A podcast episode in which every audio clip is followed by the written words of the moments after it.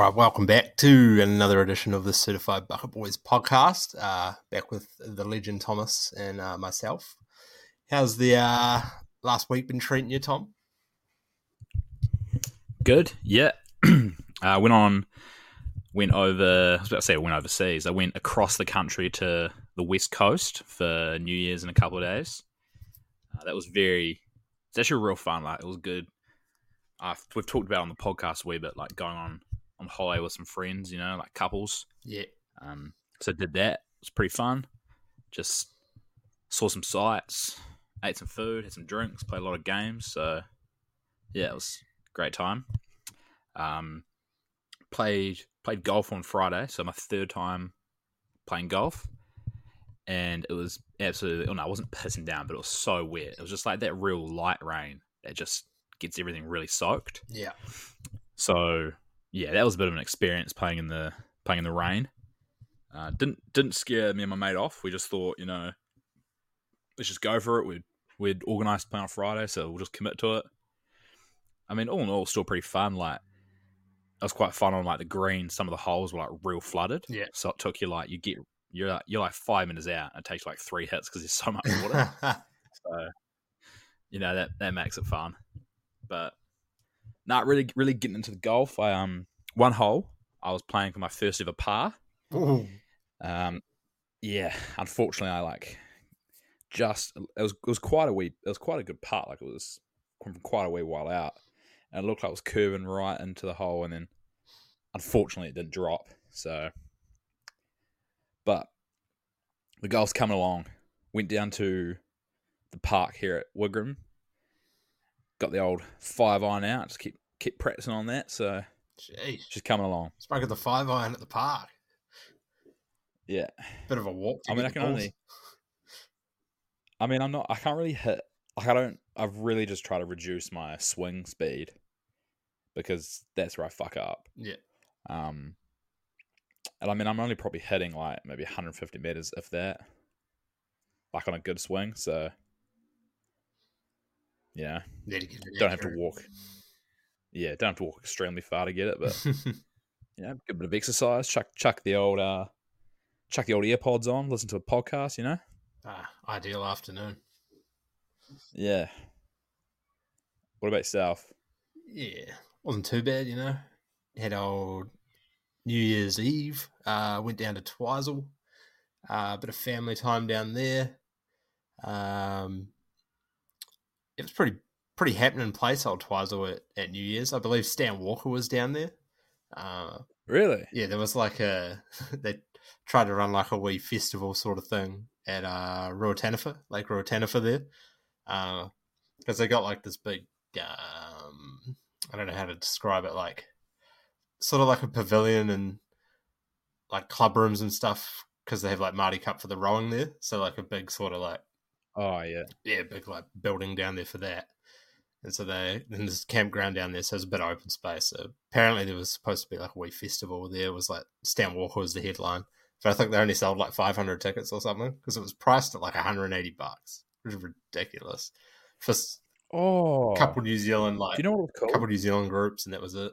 Uh nah, I can't remember. I saw it advertised everywhere. My mate- but- My mate was telling a story about there was like two guys that created Bay Dreams, and one of them split off to try and make a festival.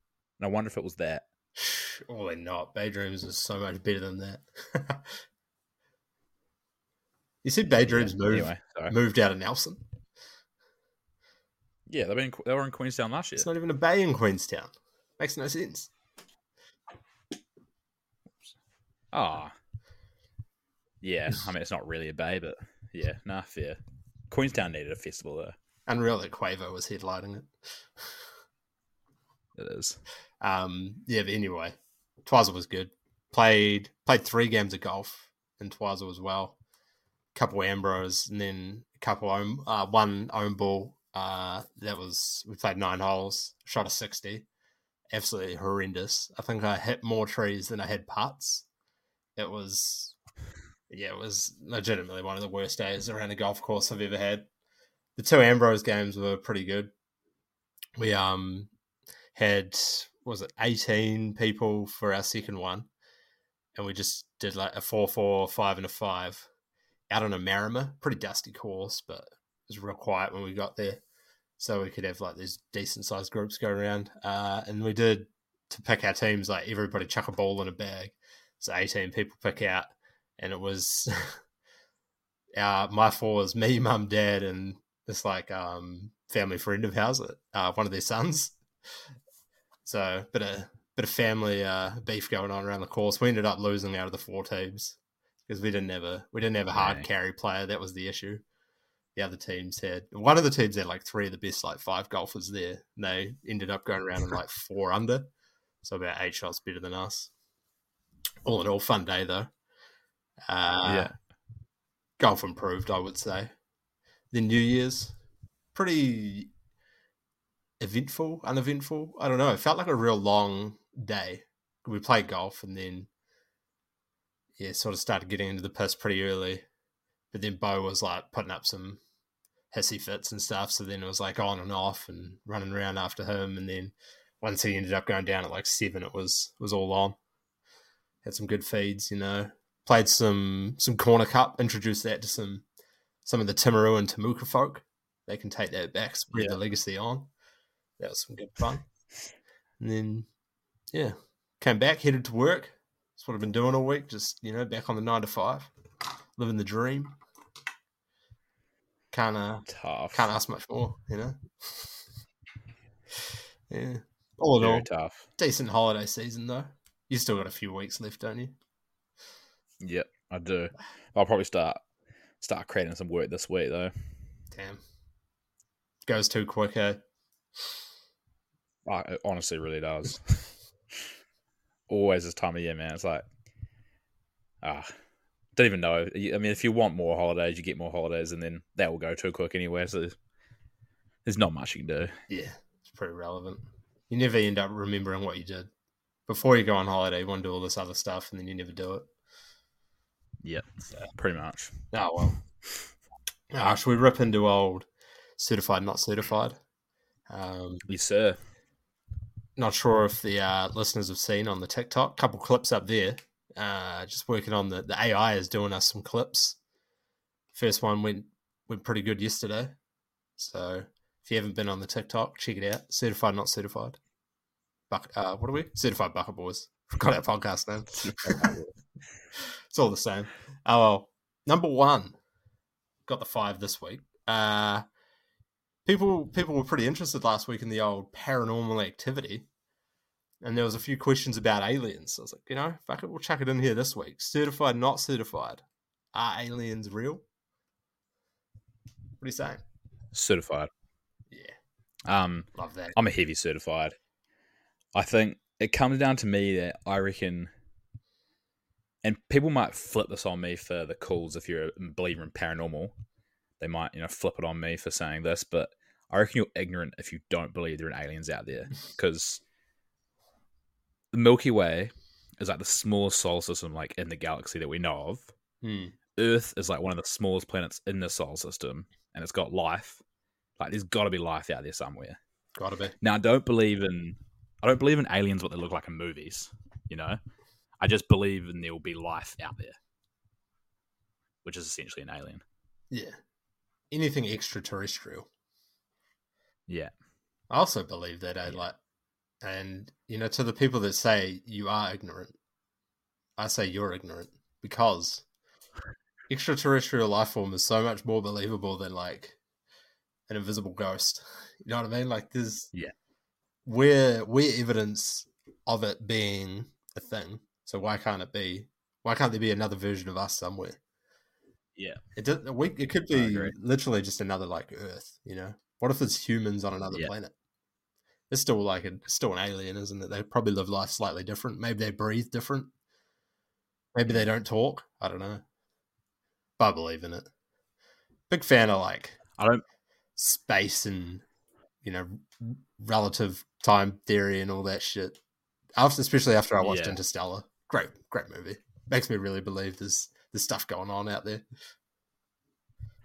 I don't really believe in like a lot of the alien sightings that happen here because I always think it's funny that you see a lot of memes about it where it's like what aliens think the world looks like, and it's just a map of America Yeah, because you only have like uh, sightings in America, and then all this fucking technology we have, yet it's always grainy footage. like there's no, yeah. So I just yeah. It's never don't believe it's that. never legit footage, is it?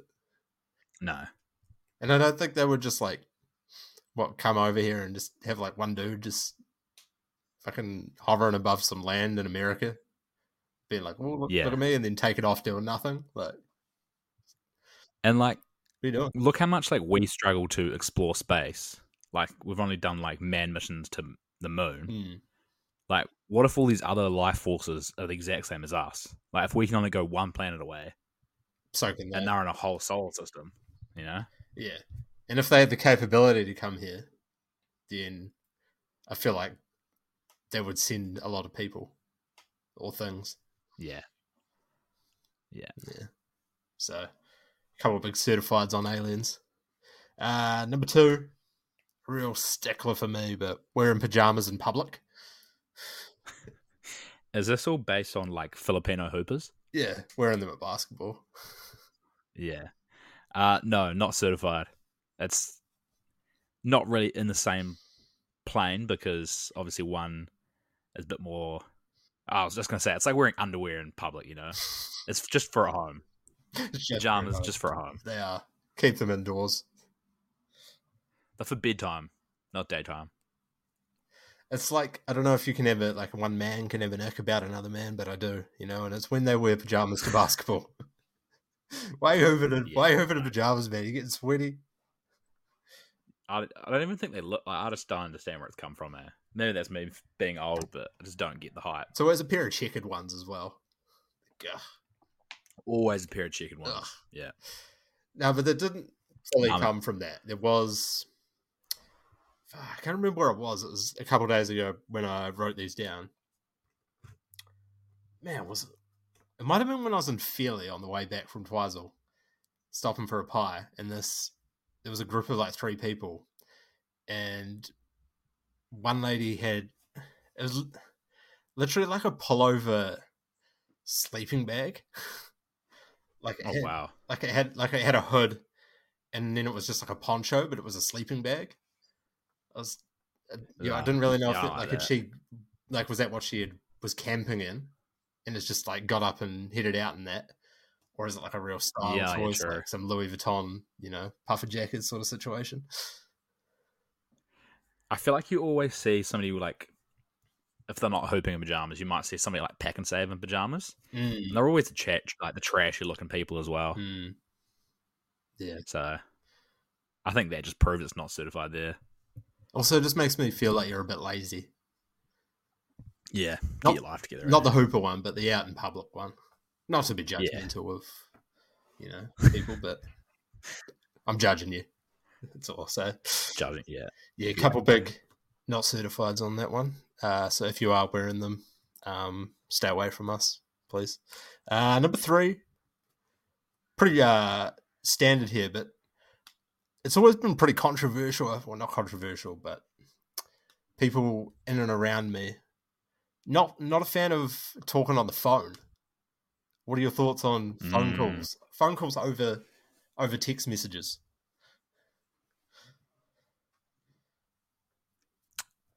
I feel like, you know what? I'm gonna go. Yeah, I'm. I'm gonna say not certified. If it's like Nina or like my mum, I don't mind it. But like, if a friend wants to call you, I'm just like, man, just like text me. I just like, I'm not really, not really down to just have like a phone conversation here. yeah Um, Ehak is a real stickler for it, eh? yeah Always prefers a phone call. yeah I was like, man, I feel like we don't need to call right now. You can get your point across via text. So yeah, not certified. Yeah, and the issue with like a phone call, especially to E-Hacker, he'll he'll back me up on this. Is like if he rings you, you don't really want to like hold it up and talk to him because you could be doing something else in general. But you also don't want to like Yeah. chuck it on speaker in case he says something absolutely rogue. Like if guy goes around, Yeah, that's, that's a really good call. It's specifically about E-Hacker. Not not everybody's as bad as him. Um, I was talking to Laura about it. She was like, "Oh yeah, work stuff, obviously fine, but like if it's social, just don't call me. just Yeah. only." I'm sort of like that Yeah. as well. Even like sometimes mum will ring and like I don't always answer calls. Like I might just not like see it, but then she'll like leave a voicemail and the voicemail will just be like, ah, "Oh, it's just something at home for you if you want to pick it up." Like, oh, shut man. like I've got Something that could have really easily done by text. yeah. You could have just 100 percent text. You didn't need to ring in the first place, let alone leave the voicemail. So it's, Yeah. just stick to the text. It's more efficient. So yeah, Yeah, hundred percent. Come on, yeah. I know some people uh, when you say that to them, they're like, "Man, like who cares? Like just have a phone call." But you know, these people are braver than us. So um, Yeah. number four, I don't know if you've are you, are you familiar with the Stanley bottle? Yeah, see, um, I saw this question, and I have Googled Stanley Cup, and I th- like the bottle, and I thought it'd be cooler if I actually did some research into it, and figured out what it was. But then I thought it'd also be cooler if I went into this real blind. So, um, can you like, can you give me some backstory? Like, what's what's the deal? I'm also newly uh, informed on the Stanley. As- I did call it a Stanley bottle, but I, I think they are referred to as a cup, aren't they? Even though it is, Yeah, it's a drink bottle essentially. Um, Yeah. I know. Well, actually, there's probably not that many females listening to this that are going to get offended by that, but there's probably a an audience out there that may try to cancel us for referring to it as a bottle. Uh, but yeah, so a couple uh, were received at at Christmas, and you know, I sort of thought nonetheless it's just like a Frank Green or a, any insulated thing. But what's so special about it? But as of recent, Yeah. I've seen on Complex have been posting about it. They've been being resold on StockX for like triple the market price. Uh, are they hard to get? yeah, apparently they sell out all the time. So they do like collabs and stuff. And then I was reading this article that so they've been around for ages, or about five years, and their market share was like fuck all, and it massively spiked in the last two years. And they had like over seven hundred million dollars in revenue in twenty twenty three, and the reason the company turned around is because they hired this marketing director who was the same guy that Crocs hired to rebrand the company after you know remember when everybody had Crocs and they were just like lame as maybe like ten years ago, Yeah, and then yeah, yeah. they sort of made this massive comeback in the last like four years. So the same guy that Crocs hired on to do that, he then went over to Stanley and rebranded that.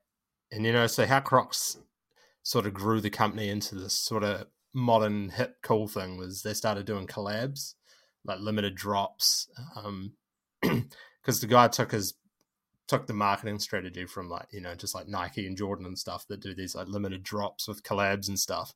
So it's like, oh, we'll do that Yeah. for Crocs, and that grew Crocs, and then started doing that with Stanley. Apparently, there's a Starbucks one that is real popular. Um, personally, not familiar with it, but yeah, that's Mm. that's sort of the backstory to it. It's as much as I can tell you. Yeah. I just did um Sajal because I had that Google app and I looked at the price of them. Um so I've officially I've officially found my flag and I'm planting it on not certified. Yeah. Because this is my trusty drink bottle. Mm. Shut up, pump. Um, I'll have this for about a month and I'll buy a new one because plastic bottle might get a bit gross. Yeah. It cost me what three dollars three dollars ninety. Yeah, Stanley bottles cost like fucking ninety dollars. I was saying. yeah, I'm not trying to pay ninety dollars for water. it is. Yeah, because I've got here, I've got a Frank Green. Um, Laura loves a drink bottle. She got that out of a mystery box. I can't believe people pay for mystery boxes for drink bottles, but they do. Um, also, not certified on that, but yeah. So now I have this because she didn't like it.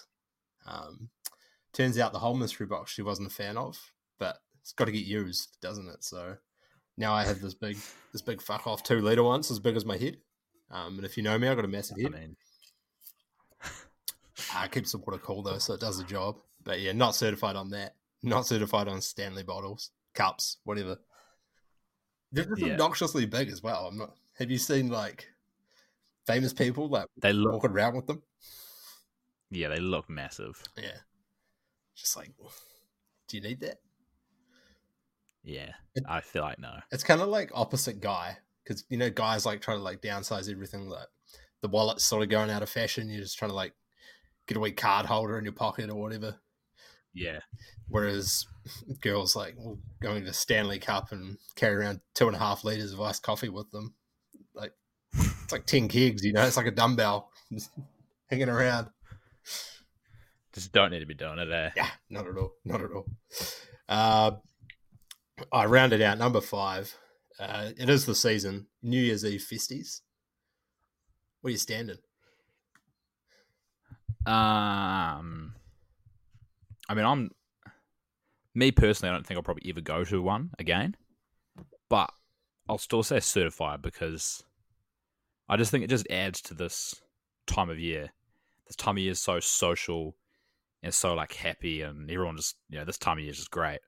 I feel like festivals just kind of add to that level of Yeah. this time of year happiness. You know, Yeah, I agree. I'm sort of in the same boat. Can't imagine I'd ever do another one. Uh, I like. I'd be happy to do a day fisty. Um, but like an R and V, a camping one, never going to be done. yeah, Like I don't like camping enough to um, you know, do that. And then it's also yeah, like the music as well. Like I'm not a massive D&B guy, which is generally what the New Year's Eve festy is. Yeah. you know, put all that uh, same music into the in the one genre. Um, yeah, I'd much much prefer like what what we've done last few years. You know, get the friends together, maybe go to Mm. Westport again. Not that I was there last time, but maybe repeat the trip with me. That Westport's great, mate. I I was think- thoroughly impressed. Still think about it as where you are if you're with the right people, you know? Yeah, I think that's what I came to. Yeah. And we were close to a beach, and if you just see like just see some ocean in the background, you're like, yeah, Yeah, this no, is it. that's a vibe changer. Up the vibes. Yeah. Yeah. Love it. Round that out. A couple certifieds on New Year's festies.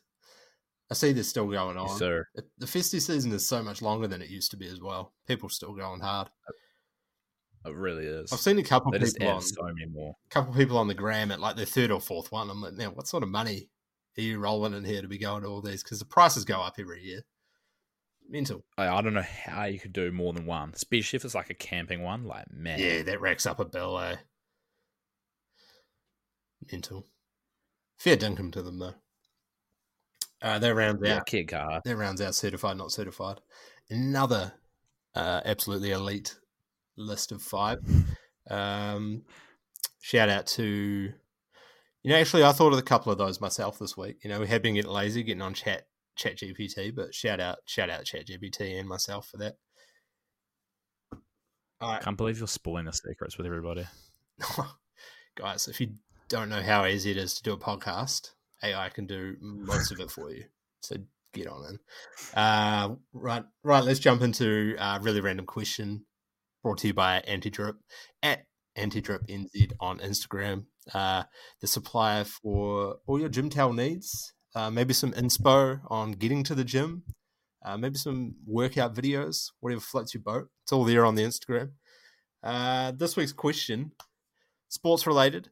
Uh, so not really random. It's probably, you know, we'll just say random question. Uh, if you could change or make one rule in a sport to improve it, entertainment wise, what sport would it be and what rule would it be? Do you want to rip into it or do you want me to go first? Um, no, I'll, I'll crack into it. Um, my one's not massively in depth, and it's probably something I've spoken about before, but it is for basketball. Yeah. It is removing removing two timeouts from each team. So each team gets seven timeouts. Yeah. Um, so it's removing two timeouts from both teams, so it's at five, and then also shortening the length. So I believe you're only the longest one you're meant to have is a minute, but if you, um, like myself, you'll probably rewatched an NBA game for and you'll fast forward through the timeout. Yeah. And I've noticed there's been timeouts where I've clicked skip a minute twice and a bit. So that's like two and a half minutes. That's too fucking long. And I do I, like I love like NBA is like probably like my favorite sport, right? But I find myself watching a lot when there's a timeout. I'm just like, for fuck's sake. Mm. Then I'll sit on my phone. And it's just, I feel like it's making it not very viewable because it's so long. And I reckon if you cut back two timeouts from both teams, that's four timeouts in total.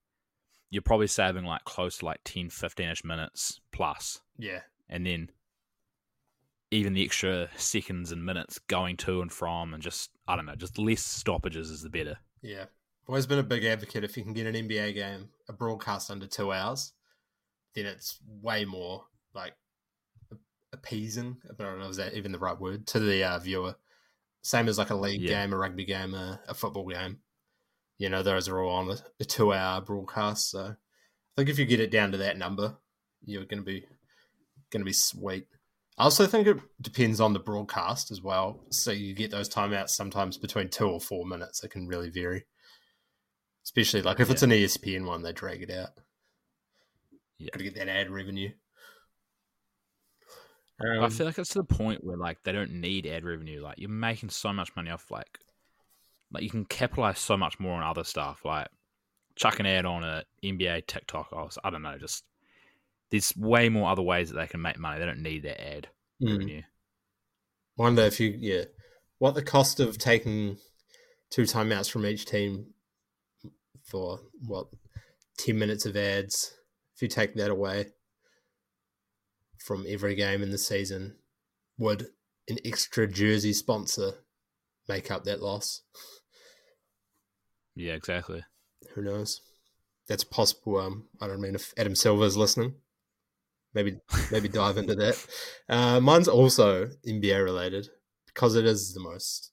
I, I wanted to think of one for like the NRL because it's like that's probably the most entertaining sport to watch for me. Um, then I was like, well, if it is the most entertaining right now, does it need to be improved? So I was like, maybe not. So I went back to the NBA because we always complain about it. Um, I thought they could take more of a college approach to fouls and free throw shooting. So it's sort of a double rule. Um, so right now, team fouls, uh, you're allowed five and a quarter. Um, once you hit five, everything from there on out is two free throws. I thought maybe just up that to six. Um, it, it's real minimal in terms of time you're saving, or it could actually save a lot of time. Um, or yeah, in a game, and then on top of that, once you're in the penalty, make all non-shooting fouls um, a one-in-one situation. So, like in college, there's like a penalty and uh, there's a bonus and there's a bonus plus. When you're in the bonus, you get and you get fouled, you get one free throw. If you make it, you get a second free throw. If you miss the first free throw, it's live ball and you can rebound. I thought maybe add that into the NBA on any non-shooting fouls once teams are in the penalty. It's not going to happen a whole lot, um, and maybe sort do something around like the last two minutes of the half or whatever, so you can't get hack-a-Shaq situations. Um, but I just feel like it'll speed the game up a bit when guys like Joel Embiid get you know tapped on the arm when they're trying to post up and nothing's even happened. It's just a ticky tack foul, and he's getting two free throws. Now he might only get one, and it's live ball straight away. And we've just, you know, we've saved like thirty odd seconds. I just think Yeah. here and there, The- here and there, thirty seconds I there, like thirty seconds here, speeds the game up a little. So Yeah, I like that. And I think, especially since players are becoming harder and harder to guard, the pace is so much higher. Adding that extra team foul, I reckon, kind of makes more sense as well. yeah, I was also thinking around like uh, changing fouls to like five per player, but then I thought that could do like be more of a negative. Like players don't foul as much, or they're not as physical on defense, and then offense gets like goes up and up and up. I just think defense doesn't need to take another hit like that. Whereas Yeah. I was trying to make it like more, yeah, for the fans, but it was probably more damaging to the game than helpful. Is what I Mm. is what I settled on with that. So that's why I thought, yeah, maybe just yeah, limiting free throws. That that and timeouts are by far the two biggest time wasters in a broadcast. Yeah. So, yeah. Because did you? Yeah, I like that. I reckon that one and one will. I reckon that one and one will cut back actually a lot. Yeah. Did you listen to? Well, you would have the league pass rankings that Bill Simmons and Zach Lowe did. Mm-hmm. You know how so Zach Lowe did? I think he took the Bucks. He was like they're like the eighth best team to watch or whatever, but it's like a lot of free throws. It was like, Yeah, yeah, that is. It just takes away. They do get fouled a lot. Same as Mm. like um obviously Embiid and Maxey.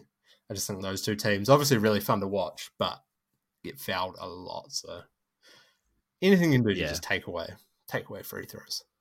So I also had just to deep dive into this question. Um around I was trying to like you know the take foul that they've implemented how in like FIBA here it's an unsportsmanlike which is Mm. sort of the equivalent of like I guess a flagrant in the NBA But- Mm. you know it- like a flagrant is like oh you've hit somebody or whatever whereas an unsportsmanlike is you've just you've take you've uh, just slowed the game down by taking a foul rather than trying to like get the ball I thought maybe try to Yeah. integrate these two rules so a take foul has the same effect as like a tech or a flagrant one. So if you got a take foul and then you got a tech or a flagrant, then you're ejected from the game. Just to make Yeah. players, you know, even less likely to do that. Because it's pretty easy for Oh, like yeah. anybody can get a take foul, right? It doesn't matter like you know, you're on you're in the game for a minute or whatnot.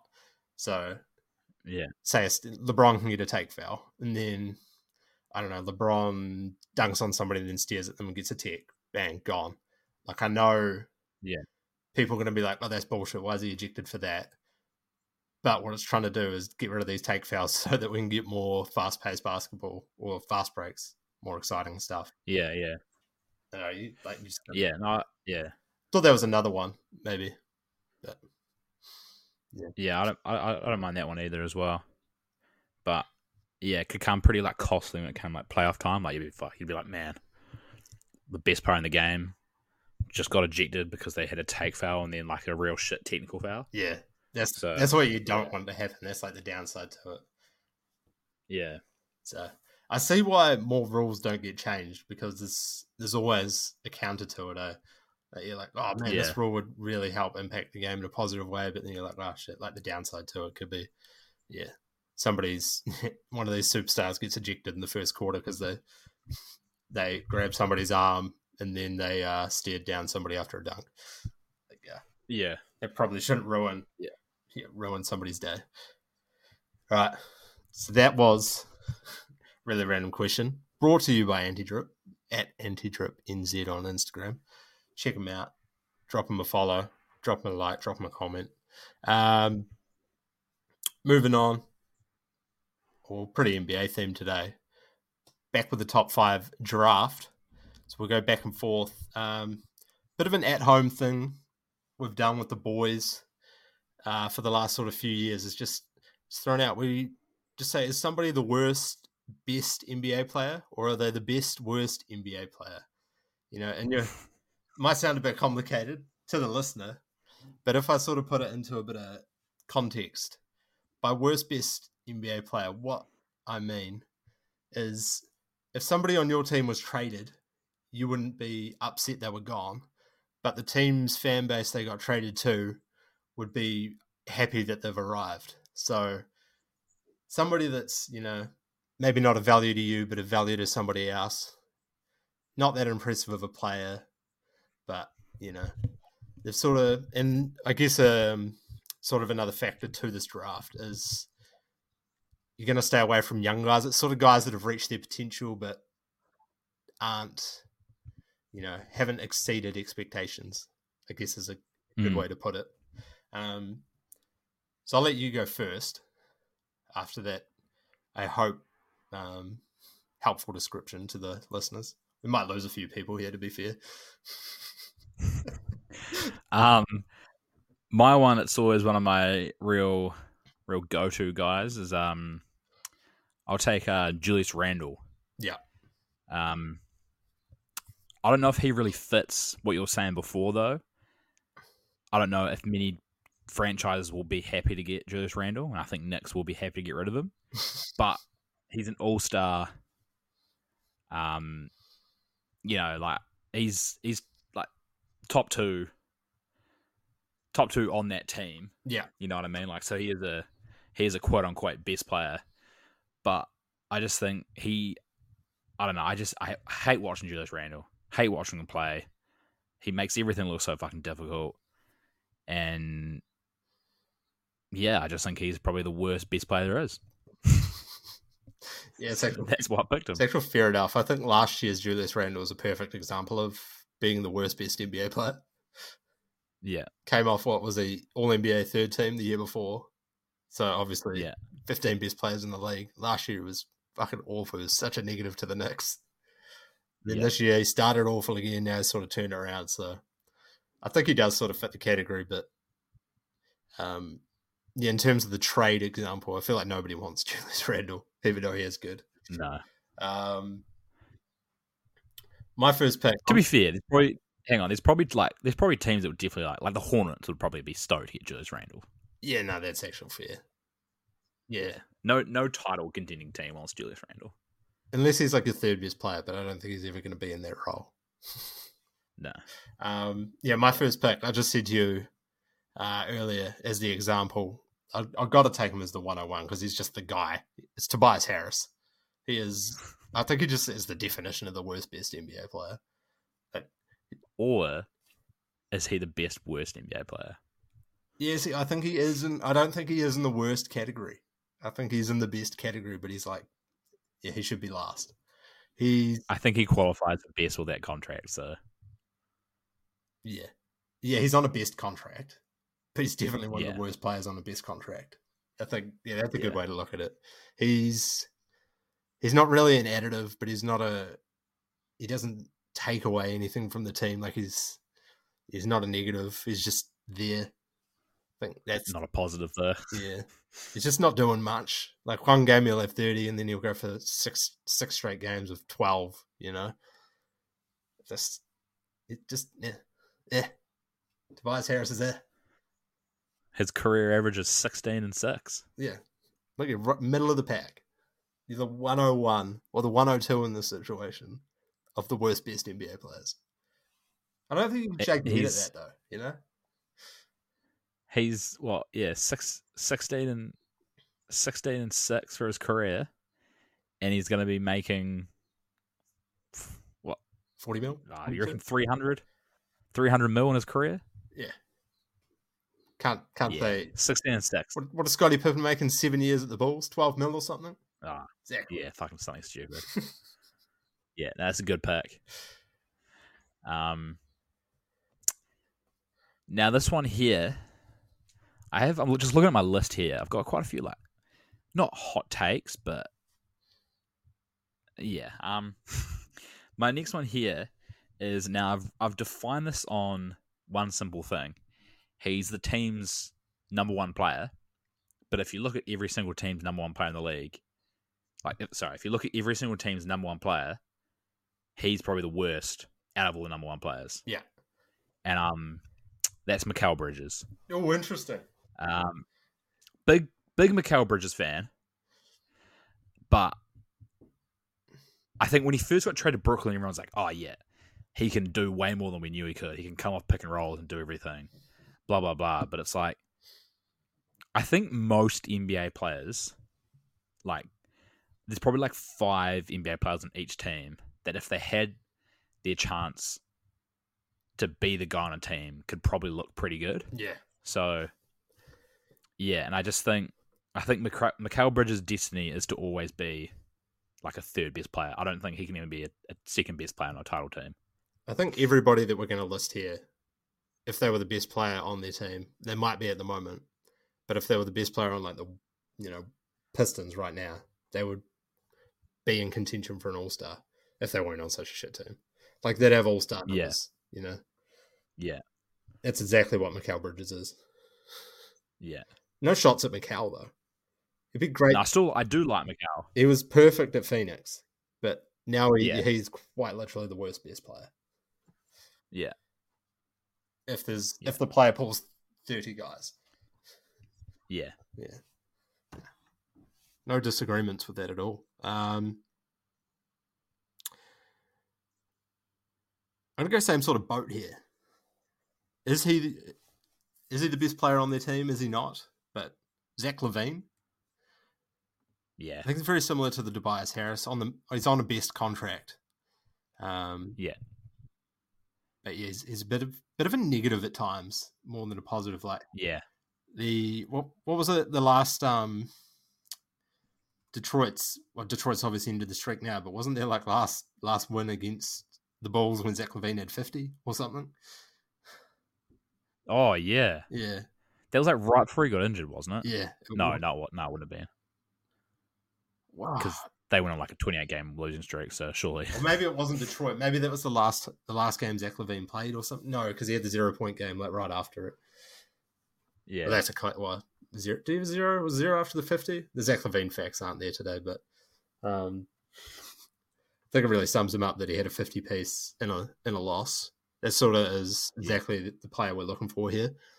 Um, if if you're a loose NBA fan, you may know that the Chicago Bulls got off to an absolute dire start to the season. Zach LaVine got injured, and they've been on an absolute tear since. Um, yeah, they've actually dragged themselves. Are they into a home playing seed right now? I know it doesn't mean much, being 35 games into the year, but they were down sort of 13th, 13th, 14th. I know right now, so they're tied, tied with Brooklyn for the ninth seed. So an away, an away game, but that's yeah, they've, they've bumped up about four seeds since they lost Zach LaVine, who did just come back. So expect that them to go down again. ah, yeah, Yeah, he played yesterday. I mean- played yesterday off the bench. yeah. I saw that. I mean, for I mean, this year he's averaging 21 and 21 and five, and he's shooting 44 percent from the field. Like he's just, and he makes what 40 million dollars. So yeah, yeah, what is he? A top ten played uh, paid player in the league, Yeah, probably. hovering around there. Pretty similar boat to Yeah. Julius Randle. Nobody, nobody Yeah. really wants him, but he's sort of like your best guy. So And I mean, for his for his career, he averages like 20 points per game. Like, doesn't do much else. So mm, yeah, yeah, worst best sums it up. Um, my next one, and how many have I taken? Two. Two. Um, this guy here, there, there's nights where, and I think we've talked about him on this podcast before as well. There's nights where he looks real, like really good, like he's a real bucket getter. But one thing with a lot of a lot of these players, other than Mikal Bridges, well, okay, it's only Julius Randle, but um, a lot of their buckets are real tough, and I I don't like watching people get like always just constantly tough buckets. Like, what I mean by that is like Kyrie Irving, he gets tough buckets, but it looks easy for him. Yeah. But like Julius Randle, all his buckets look fucking hard for him. It looks hard for his team. Like it just looks deflating. Yeah. And this is another guy who's like that. And I just genuinely don't like his whole his whole stoner vibe, and that's Brandon Ingram. I just like. I mean, he's probably he's the Pelicans' number one option. And to be fair, they're kind of winning games, but they have a stacked team. Like they're a good team, but he's just. I'm just really like not. I'm never left impressed watching him. Um. So he is my selection for worst best player. he was a name that you know he was thrown around the uh, the draft room, the war room, if you will, over at my headquarters. Uh, but he didn't quite make the green room. That completely, completely agree. He is. I love the stoner vibe. Um, description of him. He just he always looks like he never wants to be there. It's like Andrew Wiggins on steroids, you know. Yeah. Yeah. And I want my I want my NBA players to love what they're doing. So Yeah, hundred percent. that's yeah. He, he just he doesn't. I don't know how Pelicans fans go to games and get excited to watch him. Yeah. Everything is tough. He should make everything look easy, like KD, but no. he just Yeah. chooses to do the, the toughest thing possible on most positions, which is a bit Mhm. annoying. Yeah. Um. Third pick here for me. I'd maybe go to his teammate. I don't know. leave that one loose. Maybe people think I'm going to say Zion, but I'm not. I'll do it anyway. I'll go CJ. CJ McCollum. He is. I think he's up there with the Tobias Harris thing. Like he's not. He's not on a massive contract, but it's it's definitely a, a best players contract, um, sort of top 100 contract, and it's just never, you know, he's never added to winning on any team he's been on. He's, I feel like he always is expected to exceed what's required of him. Um, you know, at Portland, he was always the number two. He probably never should have been the number two.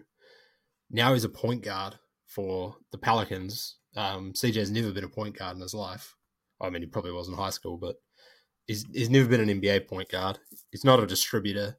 Uh, he's a guy that gets you a bucket in the half court when you need one, um, which he does pretty easily. Like he's got a real good, you know, obviously his one on one sort of mixtape in the NBA. It'd be one of the better ones. Um, but it's it's just not who I want running the point for a franchise that has Yeah. Zion Williamson and Brandon Ingram. And I think the reason Brandon is on this list is partly due to because CJ is his point guard, you know? Mhm. And A lot of stuff is dictated by CJ. I agree. it's just it's and it's not always on him. You know, he ends up in a lot of lists like these. Um more forced by situation. He'd he'd just be the better like he'd be such a good third or fourth option somewhere. Like if he was on the Celtics, you know, or Denver. Incredible. He'd be one you'd already be Mm. talking so positive about him. But here we are. Yeah. Here we are. Pick three. Yep. Yeah. Um, my pick four. I'm gonna go. I'm gonna go for a, a bit of a tough one here. I don't. I don't really know if they're considered a best one of the best players anymore. Uh, that's they're the second, probably the second guy on their team currently. Used to be, um, will be probably a Hall of Famer, and that's uh Klay Thompson. Ah, yeah. So, not qu- overly sure whether he still fits this list, but I'm going to do it under the, the premise that I feel like he still carries himself like he's the best player, and well, a best player, and his contract's quite hefty as well. Mm. And the reason why I've put him on this list is because what I just talked about there is him still carrying himself like he's one of the best players Yeah. and like that's something that's like really rubs me the wrong way about Klay Thompson at the moment. Now I get it to be an athlete, like you need to like have that killer instinct, like yeah, I'm the best guy here. But like all the stuff about how Klay wants, you know, he's never really addressed it. There's all the rumors, and rumors normally come from somewhere, like especially if Woj is tweeting it. But all the rumors about him wanting like another max contract or another like hefty contract, and just all this stuff when he's just nowhere near that guy anymore. Yeah. Um, yeah, that's why I've included him. Yeah. I did think about him as well, but then I was like, oh, is it is it too deep into his career post injuries to Mm, say that about him? But I think he still belongs in the best category. I think he's too good to be considered one of the worst category players. Um, so I think it is it is appropriate for him to be one of the worst best because it's still like you say carries himself like he's he's winning games, but he's not. Yeah. He's not. He's been a negative more than a positive this season. I'll tell you that. yeah, Um, respectable at the fourth spot there though. Uh, fourth for me. A few guys here. Or I don't know. Maybe this guy's the worst. Maybe he's the best of the worst. But I'm going to take him at worst best. John Collins. Not sure if you, not sure if you're familiar with the uh, Hall of Fame trade machine um, legend John Collins, but yeah. Now on the Utah Jazz, finally traded. He hasn't really added anything to uh, the Jazz. He may even be coming off the bench at the moment. I'm not sure. not really familiar with their game. Uh, Hawks, I don't know. Are they missing him? Are they not missing him? no, They they suck this year, but they were no good with him. Such a tough yeah, one. they don't, they don't miss him. I just feel like when somebody like that leaves and you don't miss them, then that sort of says a lot about the role you were filling. Um, and a lot of people said like, oh, different location, you know, new scenery. We'll see see a different side of him. And Yeah. I think his his career has probably gone down. The trajectory's gone down. Um, and Utah is probably a place where you had a massive opportunity to go and put up some numbers. They don't really care about what they're doing. They're stacking draft picks, stacking young talent. No incentive to win, but no incentive to lose. So Yeah. I, yeah, it's I'd sort of like they're sort of in a pretty similar spot to um, Brooklyn, but they've got like a brighter future. And Mikal's sort of doing his thing in Brooklyn, um, to a degree. And I would expect John Collins to maybe do more with what he's doing. He could easily be the second best player on that team, but he's probably like the fifth. So Mm, you just very fair. you're one of the worst best, John. Um, now my next one here is kind of in the line of being a hot take, if you will. Love it.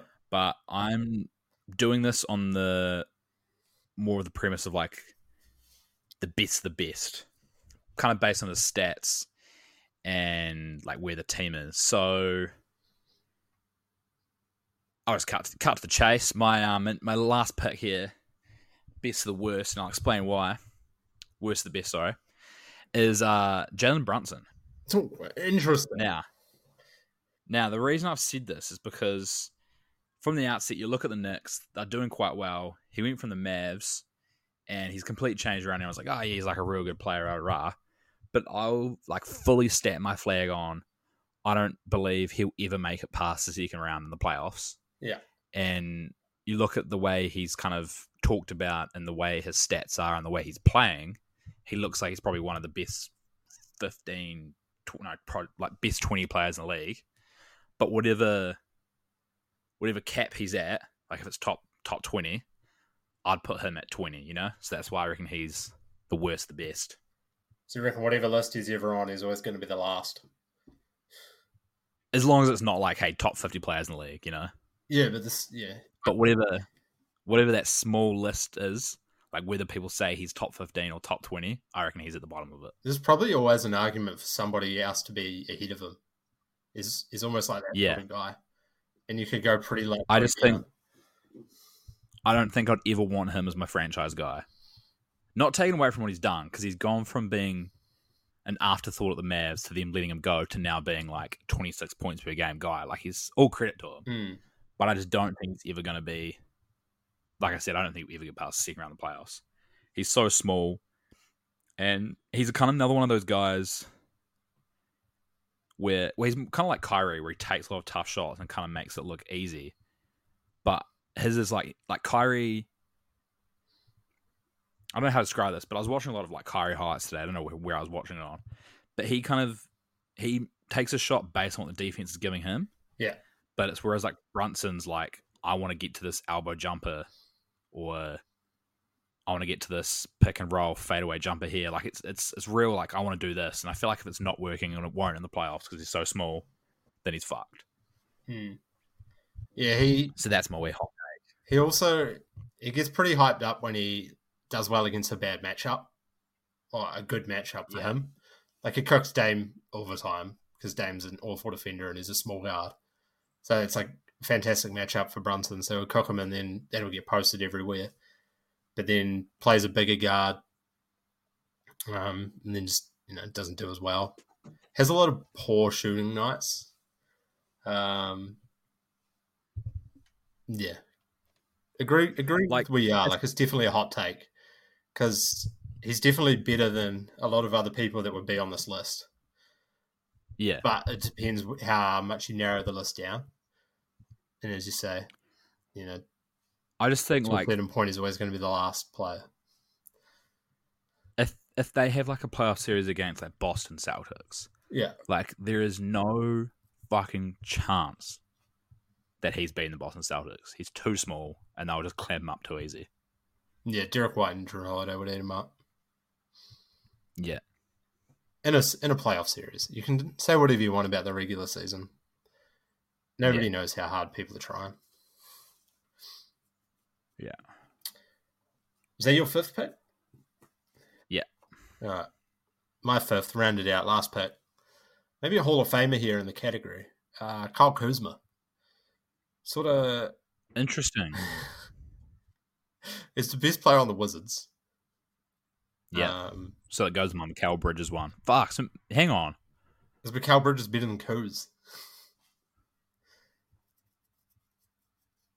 Okay, that, that kind of goes against what I was saying because Kuz is the best player, but I think I'd rather have Mikal Bridges. So maybe Mikal Bridges is 29 and Kuz is 30. This is interesting though because um, I'd never want either of them as my best player. But if I was a championship contender, I'd be happy to have either of them. Yeah. But to what level? Like, was Kuz the Lakers' third best player when they won? Or not? Uh, no. Who would have it been? Wow. I mean, it was Rondo. Remember, because he, Bubble Rondo? it was like Rondo, Caruso. Like Kuz probably should have been. Remember, he was meant to be the big three of them, and he was he just didn't fit with LeBron and AD. Yeah, but he he he played well. And then it's like, is, was Yeah. Mikal Bridges the third best on their finals run, or was he fourth Yeah, he was third. ahead of Ayton? He was, if anything, he might have been second. Ah. Oh, no, it was Chris Paul. Yeah, Chris Paul. Yeah, he was so- third. So ahead of Ayton. Yeah, Pretty similar boat, the two of them. Obviously, Mikal Bridges, um, to the naked eye, probably seems like the better player, but it's all situational and who you're playing with. Like Brooklyn are a better team. Kuz, I think, is uh, probably gets a bad rap. Um, sort of why he's ended up on this list. He's yeah, almost a guy that seems like he's more in it for the fame, but he also seems like he loves Yeah. he loves basketball at the same time. Um, obviously rates himself really highly. Seems a bit obnoxious, whereas Mikal Bridges is a bit more of a like humble, um, sort of homebody sort of guy. You know, seems real nice. So, Yeah. yeah. I think probably a lot closer than a lot of people think. Mikal's a better defender, Mm. obviously, but Co's always been a Yeah. bucket getter which we didn't know about Mikal till he went to Brooklyn. So I think there is some debate there, but I'm going to round it out with Kyle Kuzma because a, a lot of nights, fuck all is going right at the Washington Wizards, and he's a part of that. I did want to maybe think about Jordan Poole here, but then I was like, you know what? Jordan Poole is by far, in a way, the 101 in the best worst player category. yeah. You have so much talent. Jordan Poole's too shit. Yeah, you have too much talent, but you are so shit. He's he's got the worst plus minus in the league, so Yeah, saw that. yeah, you might just be the worst one No, player, yeah. Jordan Poole. Sadly, but yeah, that rounds out the top uh, the top ten draft of the worst best NBA players. I hope you're able to follow along, listener. Um, I reckon Josh will like this one. We haven't had a shout out to Josh in a while. Shout out Josh. I think he'll he'll enjoy this one. We'll I'll expect to hear from him via uh, via Krish if he remembers to tell tell us things. I don't know. Yeah. Anyway, uh, that rounds that out. But we got more NBA for you. Do not worry. I got a wee wee game I saw. I'd call it a game segment. Saw it on TikTok around the NFL. Um, just because their season's you know wrapping up, but we're we're doing it NBA style. Call it trade extend the contract or wait and see. I've got 12, 12 10, 10 guys on this list. I'll throw them to you. Um, you sort of tell me how you feel. What what what should the team do with them? Trade them, extend them, or just wait and see this year? Um, first guy, your 101, Julius Randle. Trade. I just, yeah, all the things I said before. Trade. Even without the market, Yeah. do you take 50 cents? I mean, Yeah, I would like I. Yeah, I don't. I don't know what the trade would be, but he's just. I don't know. He's just not. He's not. He just doesn't really contribute to winning. And when he's playing well, he like looks all good. But you know, you're gonna be like a fourth, fifth seed, and then when it's going bad, you've seen what happens. So I think you just trade, get what you can for him. So if you're the Knicks, are you giving up title aspirations by doing that? No, I reckon you can try. I, I just don't think he contributes to winning like very much. Like I think if you can get back somebody that can fit the four, especially now they've got OG Anunoby, I think, yeah, I just I don't know if there could be something done. Like I'd take if I was trading him, like say like I mentioned the Hornets before, Mm. like I'd much rather have PJ Washington if I was the Knicks than Julius Randle because you space the floor sort of fit better with what Brunson does, and then maybe you can get back like um. Uh fuck. What's the big? Not not Mark Williams. They've got that other big Nick Richards. Nick Richards, Big Nick. So like that, yes, that will help their center problem. You know, maybe you're getting Gordon Hayward as well, so the Hornets can dump his contract unless it's expiring. Then they won't want to do that. Yeah. But yeah, you know, something like that. Fair enough. Um, player number two, Karl-Anthony Towns, obviously on the one seeded Timberwolves. What do you reckon? Trade, extend, Yeah, wait and see. wait and see. I reckon just don't fix what it don't fix what ain't broke.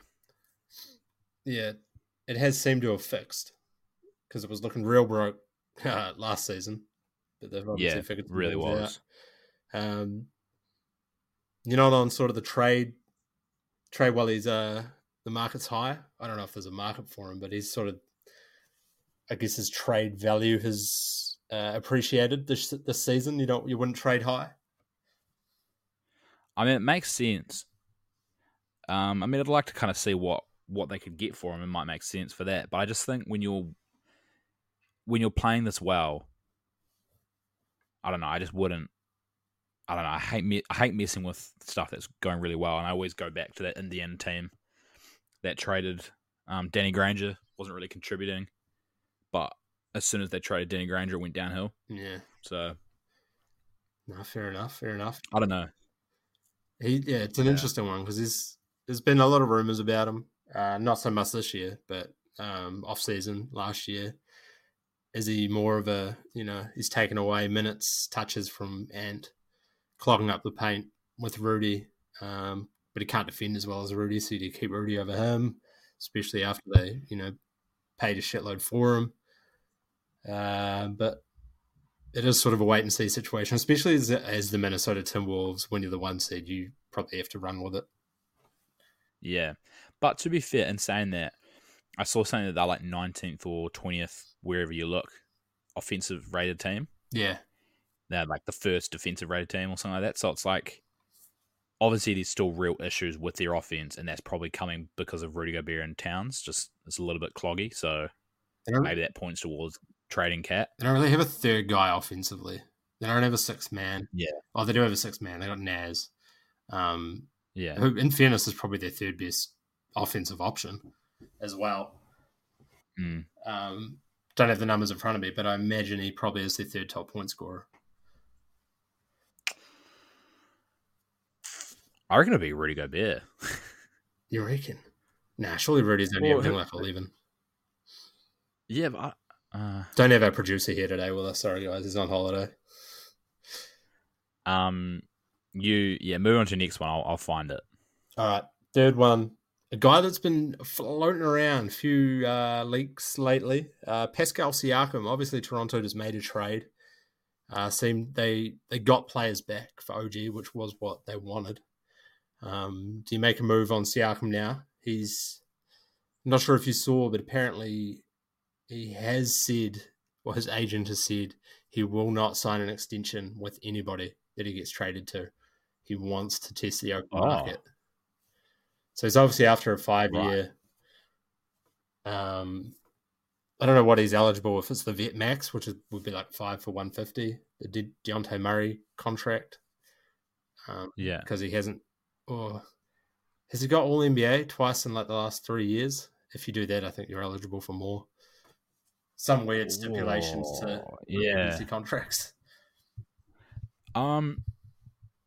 Okay, well, from the Raptors side of it, I would trade him because I just think you don't want to. You don't want to waste not getting anything in return like you did with Fred VanVleet. Yeah. But obviously, if he said that he doesn't want to sign anywhere, then I wouldn't. I wouldn't trade for him if I was another team. you wouldn't take uh, take a six month gamble on him if you thought it could help you win a title? No, I don't. I mean, like if it was the Bucks and they could do it without messing up the core, I would. If you're a desperate team, I would. I've seen Indiana like- as a like- suitor, but like that's not going to make them a title contender. No, Might- Might get them to the second round, but if I was Indiana, like if I had to get rid of Turner, I wouldn't do that. in the trade, But no, if I, if, nah. But if I was trading like Buddy Hield and like I don't know what else, but then why would the Raptors want to do that? So yeah, I don't know. yeah. So trade from trade from the Raptors standpoint, but nobody else trade him for him. Yeah. Um, real quick, back to Timberwolves. Rudy Gobert is their third best scorer by 0.2 points. over Naz. Yeah, he's 12.6 a game, and Naz is 12.4.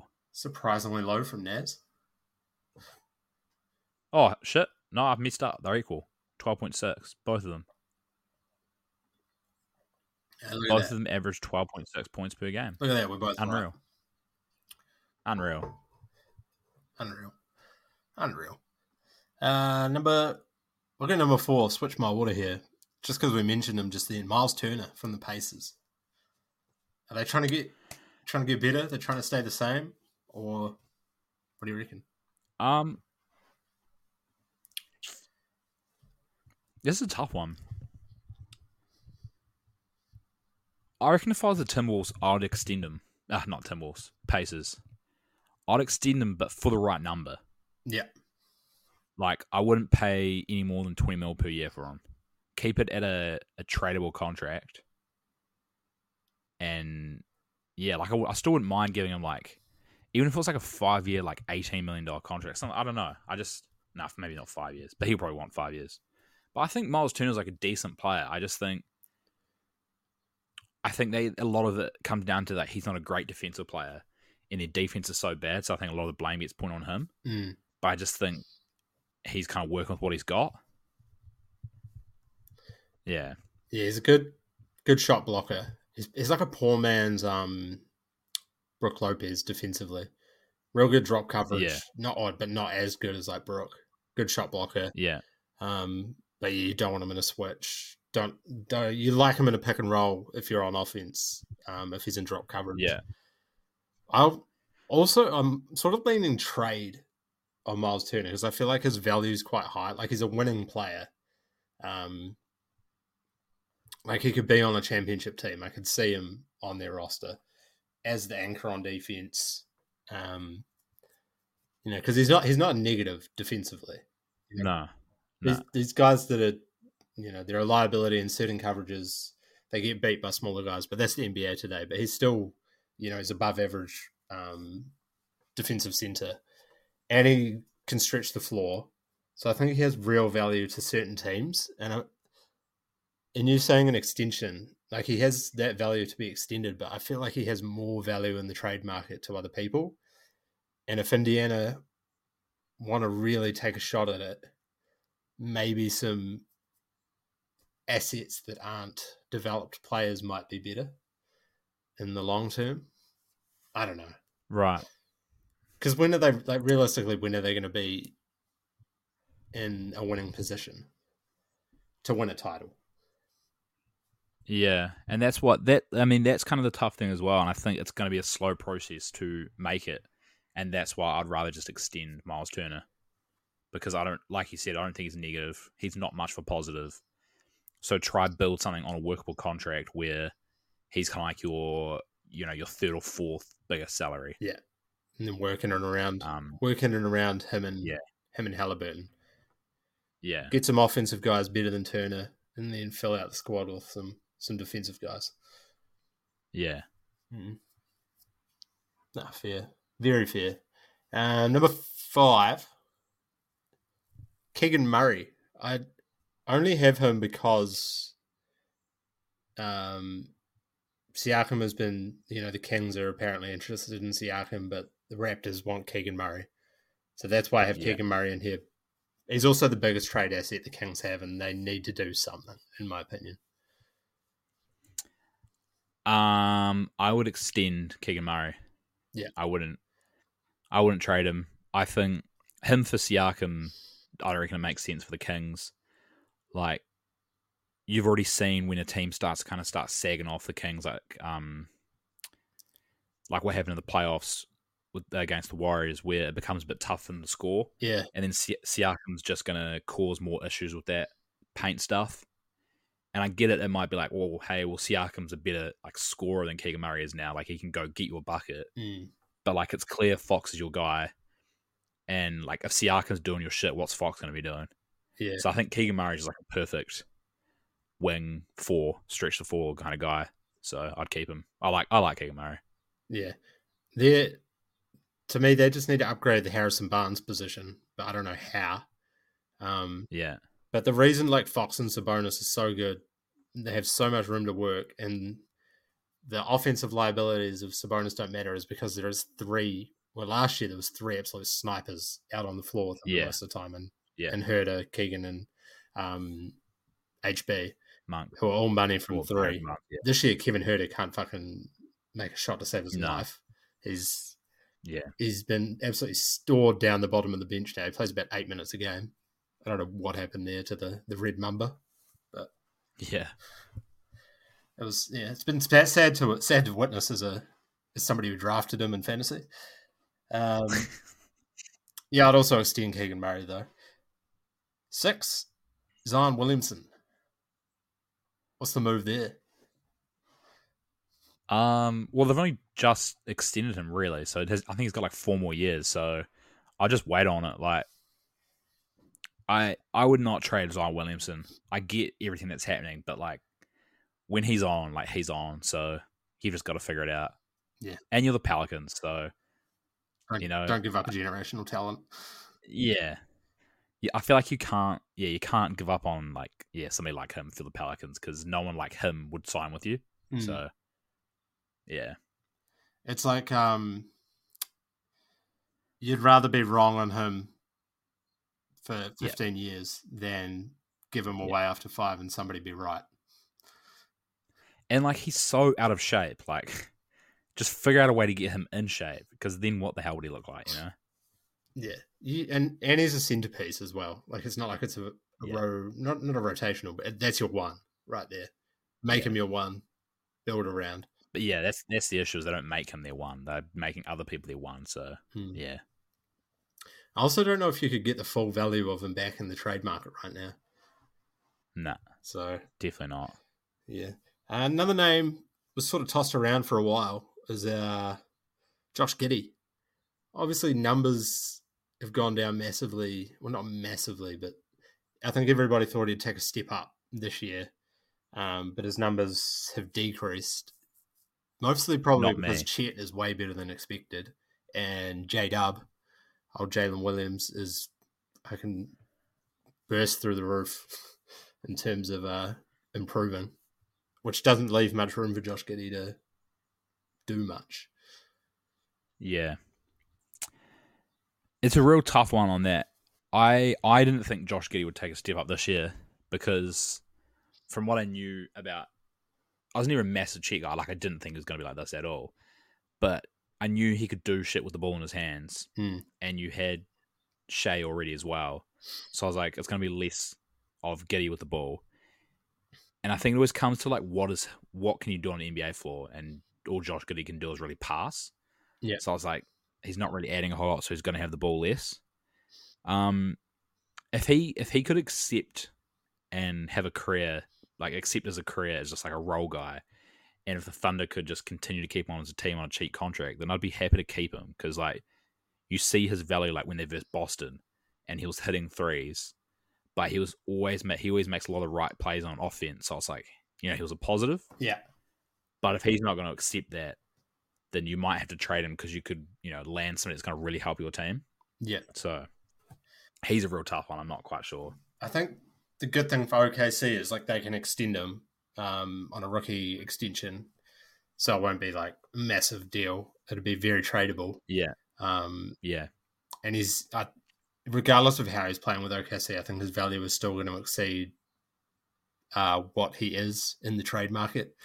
Because to you know plenty of other teams, he could he'll be a very valuable asset. Yeah, It's just yeah, right place, right situation. Everybody knows what he has like in the bag. Um, and if he was an improved shooter, he'd be he'd fit this team really well. Obviously, um, obviously, but to people that are, are locked in on OKC, I think he had back to back games of four made threes um, from teams that were selling out on him. So Boston were helping off him um, whenever they needed to, and he made four threes. Um, I think it might have been the Cavs the game before that. Same thing. Um, and when he does that, it just makes things a whole lot easier for OKC to win. So yeah, yeah, if he can consistently get that up, then yeah, that helps out. I think he could be like uh, Austin Reaves as well. Maybe maybe play a bit with the bench unit, but it seems like Shai's the one that plays with the bench unit. So he yeah he plays a lot of minutes. Yeah. Yeah, oh, why wouldn't you? MVP. Yeah, Mm. Been calling for that. Some people, I see some people over at ESPN riding the wave. Started here, remember that. Um, number, number, number, number, number, number eight, Chicago Bulls roster probably entirely on the trade market, but DeMar DeRozan. trade. Didn't matter who you said. Bulls got a trade. not a single, clean house. not a single player getting extended on the Bulls. Or, or wait, Oh, actually, I'd wait on Coby White wait on. because he's got a very nice contract. So Yeah, you probably just ride that one out. It's not very tradable. yeah, I'd is out it? him. No, I oh Or like you could put Like, that in. You could put it in with Zach LaVine to get Yeah. something- something good. I don't know. I th- I think um I don't think Coby White would get. I'm pretty sure he's on like a three year like thirty something mil. So like, yeah, you can't really put it in a trade to get up to the big guys. Yeah. Yeah, he'd be like the only guy I'd wait on, or like I don't know. I don't really know what you could do with Patrick Williams, but all the big guys like Vuk, LaVine, DeRozan. I can't believe rid of him. DeRozan's still on the team. Like, what are they doing? Yeah, He's a free agent, I don't know. so he's not going to stay with the Bulls. He's going to go somewhere to try and win a title. Maybe no one wants him, so that's the issue. I feel like the Bulls have been doing this since the like the prime years of D Rose. Every year, it was like, what the fuck are they doing? so Like, true. Dwyane Wade, Rondo, Jimmy Butler, like you know what's going on? Yeah, that was God. That was a random year. Um, uh, yeah, pretty blatant trade on DDR. Uh, Dejounte Murray. Yeah, trade. Um, I don't know what's I don't know what's wrong with the Hawks. I and I think you as well. We had them over and over unders. I thought they'd be good. Yeah. You hear like a lot of media personalities say they think they'd be good. Um, and just Murray, Jonte Murray and Trae Young don't work together. I think people have said this before, but it's too much. My turn, your turn. Jonte Murray is not quite the defender we all thought he was. Um, yeah, get rid of him. I don't like um. Oh, Bill Simmons keeps talking about like a Jalen Green trade. I think that's like it's too in favor of the Hawks, in my opinion. I would I wouldn't do that if I was um if I was the Rockets. They're not on a win now mode. Like it's way too stacked. Their players are too young. Why would you not keep Yeah. Jalen Green with the team? Yeah, He says like they're too good for him to make his mistakes, but I think it's time for him to drop the mistakes. And he pays for his mistakes as well. Ime Udoka doesn't take shit. It's like if you're going to play like shit, Yeah. you're going to sit on the bench. You're not going to make mistakes. So, I think it's so tough for him because he's been two years in a real shit situation, hmm, and now this year they've got a real good coach, and they've brought in two veterans who have been playing really well. I just think it's real hard for Jalen Green. It would have been awesome if he had one year with Udoka last year, yeah. and he was like the number one guy, and he learnt from Udoka, and now he's got these like that would have been cool. Hmm. So yeah, I think he'll be better off for it though. He doesn't need to be a 30 a Yeah, scorer. Like he um yeah, he, I think he's like a real additive if he's like an 18 7 assist type of guy. Sort of like a CJ McCollum, but he's like the fourth best guy on the team, you know? yeah, fair. Because right now, like, I, well, he's sort of third equal. Like Dillon Brooks, him, or Jabari Smith. Any other night, Yeah. those those guys will be the third best player. Tari Eason even. But it's obviously like Fred VanVleet, Shinga, and one five pick and roll. They're two guys. Um, you just want more consistency from them. Yeah, fair. So I yeah, I didn't like I didn't like their trade idea for Dejounte Murray, but I also agree trade on Dejounte Murray. The Hawks like, they just need to do something like just blow it up, get rid of Capela, get rid of Hunter, get rid of Murray, rebuild around Trae whatever way you can. He's like I don't like Trae, but he's your obvious he's your franchise guy, so Yeah. it's sort of like the cat. They just got a lot of shit.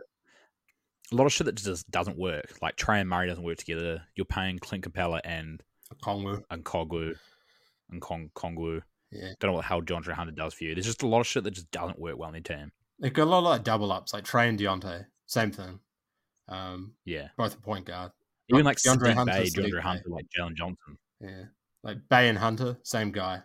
Capela Okongwu, Yeah. same guy. Like, Yeah. sixty or seven highest paid players are like, or sixty or seven most important players just do the same thing. There's just like Yeah. no. You need five different guys, you know, not six guys the same.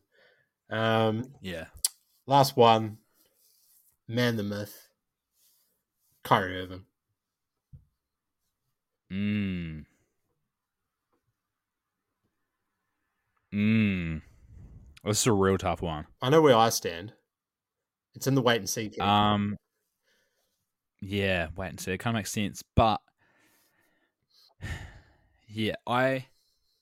You know what? I'm gonna plant my flag. I'm gonna say trade him because after trying to work on the trade machine with them last week, like there is no way to improve that team, and I reckon like you just can't you can't waste Luka, and I think I don't think you need a guy like Kyrie around Luka. I just think you need like if you if the Lakers became so desperate and you could somehow get like Rui Hachimura, like if you could get Austin Reaves from the Lakers, I don't want to get rid of Austin Reaves, but if the Mavs could get like Austin Reaves, Rui, and like yeah, something else, like I just think that's something that could help them now, and I just think if you could turn Kyrie into like two two decent players that can help you out for the Mavs, I reckon that'd be good for them. Yeah. I just don't think I don't think you're ever going to win a title with Kyrie and Luka together. So what's the point? Yeah. I'm also like, oh, wait and see on that because I don't know. Maybe you do. You d- I just, the Mavs are so hard to tell. Like they could, like those two could win you playoff series if, Yeah, hundred percent. Yeah, I the other guys step up. Um, I'm not sure I could see them getting past Denver though. But I don't know what Kyrie No. trade is going to get you past Denver either. That's true. I feel like Kyrie's probably your best chance. Maybe. That's sort of where I But no, I see. But then I I just think Luke is one of those. Luke is one of those like generational guys where he's going to win you a playoff series. Hmm. So I don't think you need another just like elite scorer. I just think you need a supporting cast. Like you just need people that are going to make plays at the right time, defend, and can shoot the ball. Yeah. Like I reckon they could beat the Nuggets if they had people that could just shoot consistently and like another big that could just like if I was like grabbing just like random role players to fit them, like if they had like a like Nurkic from the Sun somehow and he could just play like, you know, 10, 15 minutes a game against Jokic and you've just got like scorers around Doncic, I reckon they could win the title. But if they're Miles Turner? Miles Turner, there you go. Someone like yeah, exactly. Like Miles Turner would be a good one. He's one. Of, that's what I mean. Like his value to the Mavs, I reckon, is more than Indiana. Yeah. He'd be a good. Kyrie Irving for Miles Turner, Buddy Hield, and Makes absolutely defender. no sense for Indiana, but no, it doesn't. But man, that would that would improve the Mavs. yeah, I just think what Luka's doing this year is like insane. So yeah, I agree. yeah, I just yeah wonder. Yeah, my thing on wait and see is like, is the ceiling higher with Kyrie or is it with whatever you trade Kyrie for? And right now, I think that was kind of why I struggled. That good. That was why I struggled with it because I agree with you. Like it is like a real like wait and see. But if you could really get some like, I think you'd be better if you could just get like two playable guys from that from Kyrie. So yeah, I also don't know how to rate Kyrie as a player because the media bias against him is just like makes him seem like he's worse than he is, but uh, he also doesn't play enough to know how good he is. You know what I mean? Like it's Yeah, and it's been like a year without him doing bullshit. So yeah, but he's still sitting so many games. I know that's not like personal choice. He's just injured. Yeah. But um, yeah, health is wealth. So yeah. Anyway, that was number ten on Very true. trade extend wait and see. So good to have some variation there. Uh, if anybody's got any thoughts, uh, let us know. Let us hear it. Let us know if we're right, we're wrong, what you guys think, uh, and we will see you all back for podcast number twenty, uh, which I hear is when things start to blow up. So fame is coming. Ehaka might return. Uh, but thanks for tuning in to podcast number 19 with the Certified Bucket Boys. I uh, hope you all have a lovely week, and we will see you next time.